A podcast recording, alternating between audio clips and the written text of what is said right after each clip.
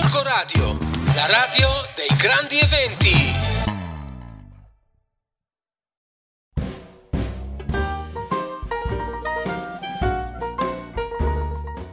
Ben ritrovati amici di Gorgo Radio. Ci conosciamo già, sono Tonino Imbesi, Griffiths X sul forum orologico.it e curatore dell'angolo legale del forum. Ci conosciamo eh, perché ci siamo sentiti nelle, nelle, scorse puntate, se vi ricordate abbiamo parlato un po' dell'evoluzione dell'orologio negli anni, della cassa e di come riconoscere più o meno l'epoca dell'orologio da alcune forme o da alcune caratteristiche tipiche delle casse che rispecchiavano i gusti e le linee di certe epoche o di certi movimenti architettonici e artistici, tutto ovviamente rapportato alla nazione di provenienza della cassa o dell'orologio. Siamo poi passati, per chi ci ha seguito nelle eh, puntate successive, ad esaminare alcune tipologie di quadranti. Abbiamo visto i quadranti smalto, i quadranti galvanici ed è proprio sui quadranti che vorrei ritornare, più che altro su un eh, argomento che mi sta a cuore particolarmente, che è il materiale luminescente che spesso troviamo sui nostri segnatempo. Dobbiamo partire dall'inizio. Era il 1898 quando viene scoperto il radio, che è una sostanza, come sapete, eh, particolarmente radioattiva, ben 900 volte più dell'uranio e aveva la caratteristica, in determinate condizioni, di emettere luminescenza. Arriviamo al 1916.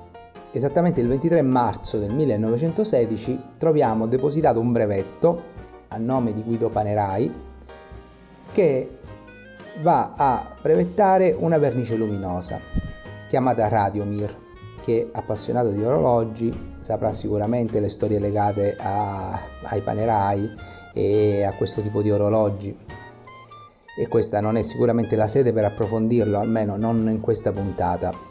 Però è giusto vedere un po' da dove è iniziato e come è iniziato il, ehm, la scelta del materiale luminoso per gli orologi, che ci permetteva di vederlo al buio o eh, per chi era sott'acqua di vedere l'orologio anche sott'acqua. Torniamo un po' al discorso della luminosità. Come funziona questa vernice luminosa?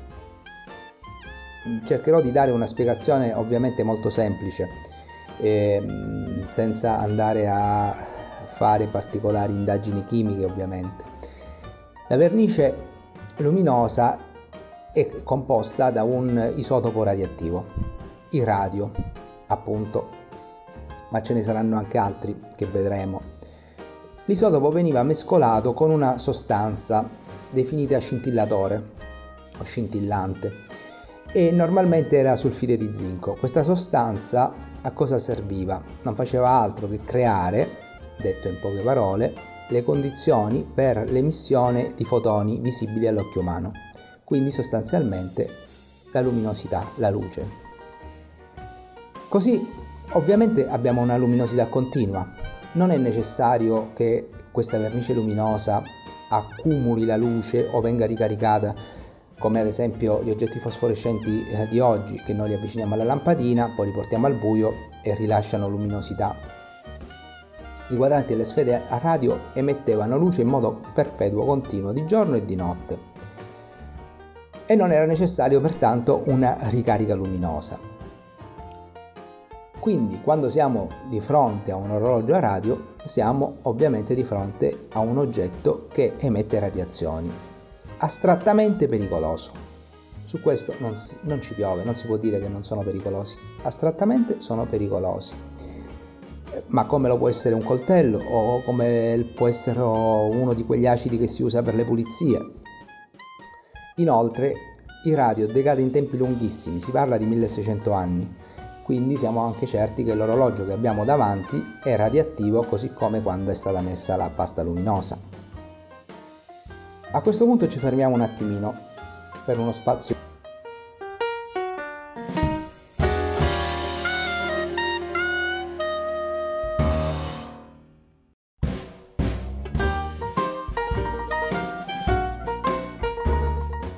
Ben ritrovati amici, dopo lo stacchetto musicale. Stavamo parlando degli orologi a radio e di quanto possano essere pericolosi, anzi della pericolosità, di quanto lo vedremo poi. Non ci deve stupire che si utilizzasse il radio, perché all'epoca il radio veniva considerata quasi una sostanza miracolosa, veniva messo nelle saponette, nei cosmetici, in pozioni che dovevano dare energia e vigore. Pensate un po', le persone bevevano queste pozioni, ovviamente con gli effetti che poi possiamo immaginare. A questo punto però ci vengono spontanee due domande. La prima, quanto sono pericolosi questi orologi a radio? E la seconda, come riconoscere un orologio a radio? Partiamo dalla prima. La risposta è che dipende. La pericolosità dipende. Dipende da due fattori. Il primo è materiale sicuramente ed è legato alla radioattività dell'isotopo utilizzato. Troviamo orologi con impressa l'ombra delle sfere nella posizione in cui sono state ferme per molto tempo il quadrante in quella posizione è proprio bruciato con la forma della sfera e le stesse bruciature le troviamo anche sul vetro, sul plexi, che è bruciato normalmente all'altezza degli indici e delle sfere. Normalmente questo tipo di orologi non emette più nessuna luminosità perché il radio tende a bruciare lo scintillatore cioè quella componente che abbiamo visto che fornisce la luminescenza. Quindi un orologio molto radioattivo dopo anni normalmente non emetterà più luce. Potrebbe emetterne poca se sottoposto ai raggi ultravioletti, ma questa è una cosa che non è assolutamente valida per tutti gli orologi quelli molto eh, radioattivi non emettono totalmente luminosità. Orologi con pochissimo radio possono essere più radioattivi e pericolosi di orologi che invece hanno indici e sfere completamente pieni di pasta luminosa. Tra l'altro neanche il colore del radio ci, eh, neanche il colore della, della vernice luminosa ci può dare indicazioni. Il secondo fattore relativo alla pericolosità di questo tipo di orologi è di tipo umano. Io ho visto su YouTube persone che visiona- revisionavano orologi o che ce li mostravano, facevano recensioni con quadranti a radio, toccando i quadranti e le sfere fuori dalle loro casse, senza alcun tipo di protezione, in ambienti chiusi. E questo è quello che incide molto sulla pericolosità dell'oggetto, cioè il fattore umano o anche incoscienza o disinformazione, molto probabilmente questo è l'elemento importante, la disinformazione che si ha su questo tipo di orologi. L'uso quindi e il modo di gestirli è fondamentale per la pericolosità dell'oggetto. Quindi è ovvio che con un orologio radioattivo al polso non andrò a compiere gesti come quelli di accarezzare la, pam- la pancia di una mamma in attesa, ad esempio, oppure ci penserò due volte a portare in giro il, l'orologio da tasca militare imbottito di radio nella tasca dei pantaloni. Magari non succederebbe nulla, ovviamente, però eh, sta anche a me riuscire a gestire o, o sapere che quell'orologio è pericoloso e quindi comportarmi di, per, di conseguenza. Quindi se compro un orologio da tasca radio ad esempio e lo tengo in una vetrina ovviamente non ci sono problemi. Perché? Perché il vetro plexi dell'orologio già è una prima protezione. Il macchinario e la cassa di metallo rappresenta una forte protezione sull'orologio del, sul retro dell'orologio che può arrivare addirittura ad annullare completamente le radiazioni anche a stretto contatto e già a 20-30 cm di distanza le radiazioni dovrebbero essere praticamente nulle. E qui ci ricolleghiamo alla seconda domanda. Dovrebbero essere nulle. Facciamo un piccolo stacco musicale e poi ci rivediamo.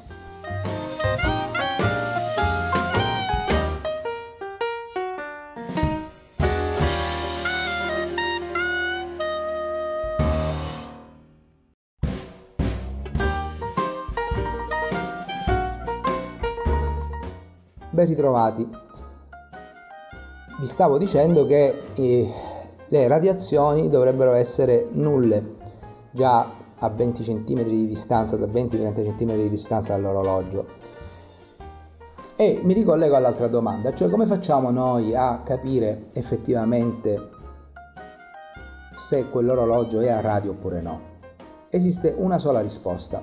Lasciate stare qualsiasi consiglio o qualsiasi formula che trovate su internet o uh, sentite in video perché esiste solo una risposta a questa domanda. Per capire se un orologio ha il radio ci vuole un contatore Geiger. Ovviamente se vi interessa una misurazione approssimativa, giusto per capire se è pericoloso o meno, se è radio oppure no, basta uno di quelli da 40 euro che si vendono in, in rete. Se volete una misurazione più precisa, ovviamente le cose cambiano e dovete prenderne uno più sensibile e che ha un costo ovviamente maggiore. Però per il collezionista medio credo che basti il contatore economico giusto per capire effettivamente quanto e come utilizzare quell'orologio o scegliere se tenerlo oppure no. Perché la pericolosità di questi orologi è proprio proporzionale al modo con cui li gestiamo, ovviamente, come qualsiasi cosa pericolosa.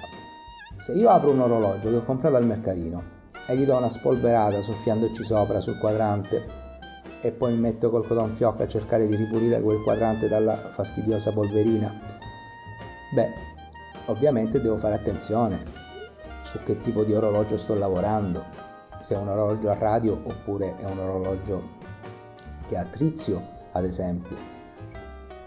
L'unico forse elemento che ci può dare un'indicazione senza il Geiger sono gli anni dell'orologio. Se sono di fronte a un orologio da, da polso degli anni 20-30, ovviamente sarà quasi sicuramente radio, a meno che non è stato ehm, rinfrescata la vernice con una vernice diversa negli anni successivi. Così come se sono davanti a un orologio degli anni 70, sicuramente sarà trizio e non sarà radio, perché il radio è stato utilizzato a partire dalla, eh, dal brevetto che noi abbiamo visto precedentemente fino ai primissimi anni 60. Ovviamente teniamo in considerazione che ci potrebbe essere qualche orologiaio che anche negli anni 70 aveva in, ehm, sul, sul banchetto un, uh, un, rimasuglio di vernice eh, a radio e l'ha utilizzata per rinfrescare magari un orologio degli anni 60. Ecco perché noi in realtà per avere una certezza dobbiamo avere un contatore. Cerchiamo di avere un'indicazione proprio materiale su quanto possa essere effettivamente pericoloso o meno un orologio. E allora, una misurazione effettuata su un orologio degli anni 30 con una cassa e vetro in perfette condizioni e ben chiuse, per assorbire le radiazioni di una radiografia dovrei stare a contatto frontale continuo con il quadrante dell'orologio per 569 ore, cioè per 23 giorni. Ovviamente, posto che l'orologio lo tieni al polso, posto che non ci stai a contatto frontale e che la notte lo togli, è ovvio che la pericolosità di quell'orologio è praticamente nulla. Questa è una misurazione che è stata fatta su un Omega. Un'altra misurazione è stata fatta su un Longines da polso abbastanza grande, un 33x33 degli anni 20, che nonostante la misurazione venisse effettuata dalla parte di sotto, è dentro una scatola di metallo, una scatoletta di sigari per la precisione. Quindi tra il radio e il misuratore c'era il quadrante di smalto, il macchinario, la cassa in argento e la lamiera della scatola.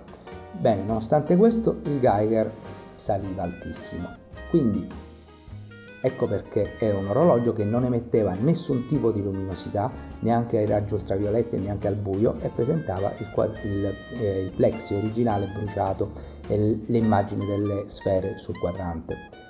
Ecco che ci fa capire come due orologi, bene o male simili, hanno una pericolosità completamente diversa e quindi io li devo utilizzare rapportandomi alla pericolosità. Facciamo un altro piccolo stacco musicale, ci sentiamo tra poco.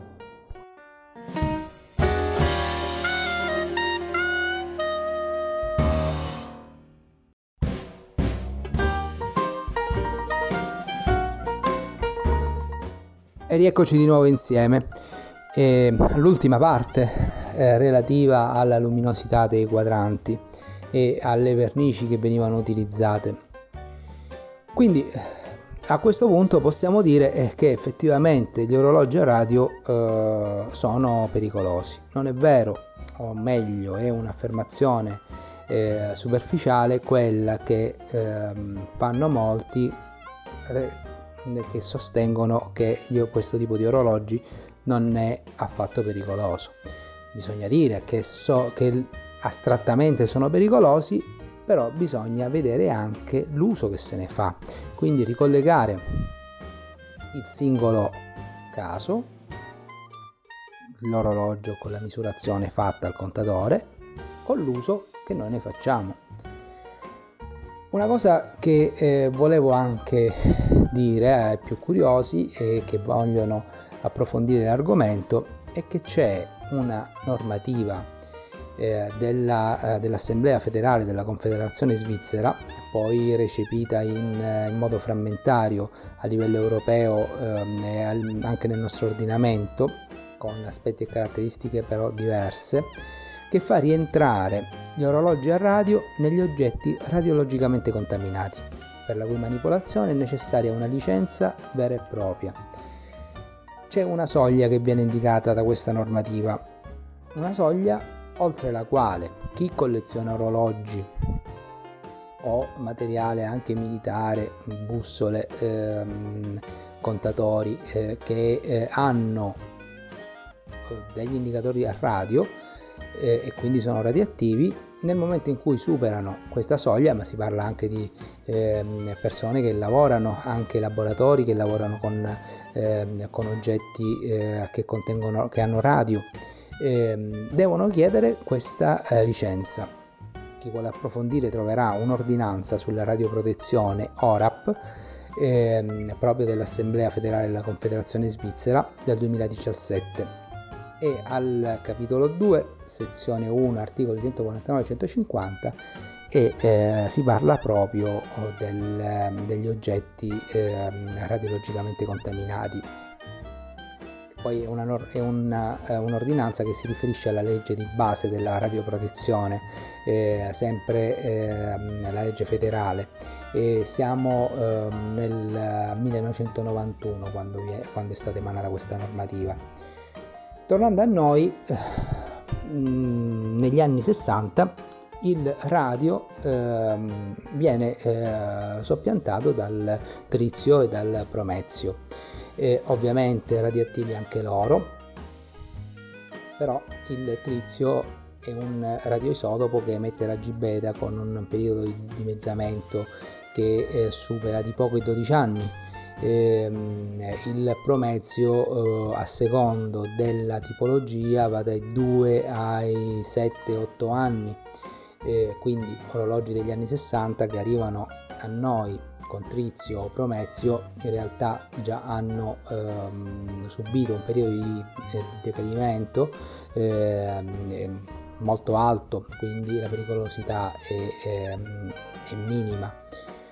Non soltanto, ma la radiazione beta eh, emessa da questi radioisotopi eh, è bassa e, e ehm, il trizio ad esempio che è quello che viene utilizzato eh, molto di più in questo periodo ehm, cioè fino agli anni 90 eh, è eh, dannoso solo se ingerito e inalato eh, perché le radiazioni non eh, penetrano attraverso la pelle umana e inoltre è, proprio il suo basso grado di eh, energia che ne rende difficile il, rile- il rilevamento. Noi lo troviamo sui quadranti indicato normalmente con la letterina T accanto a SwissMed oppure il promezio con la lettera P o PM sempre accanto a SwissMed oppure al centro del quadrante.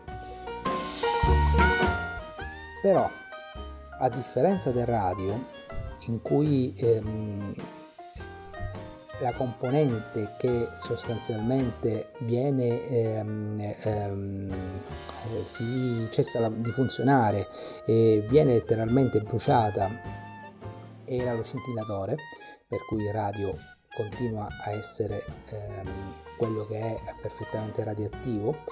Eh, invece qui succede il contrario.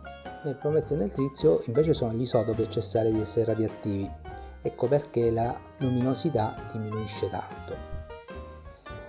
Volete approfondire qualcos'altro potrete cercare ad esempio informazioni su quelle che sono le ragazze del radio che era un gruppo di operaie che ha subito gravissimi danni in conseguenza del, eh, del lavoro che faceva perché nella, eh, siamo nel 1917 eh, nel, nei laboratori eh, in cui operavano ehm, per mettere la pasta luminosa sul quadrante andavano a eh, intingere il pennellino e poi per fare la punta sempre più fine lo appoggiavano alle labbra e lo inumutivano con le conseguenze del caso e questo è un grandissimo caso di una mh, mm, profonda importanza e di un grande impatto sia giuridico che scientifico che ovviamente umano. Spero che l'argomento eh, sia stato interessante. Eh, mi scuso se ho utilizzato termini che non sono particolarmente ehm, eh, tecnici, eh, però lo scopo della puntata è proprio quello di arrivare a tutti. Ehm, ci sentiamo alla prossima.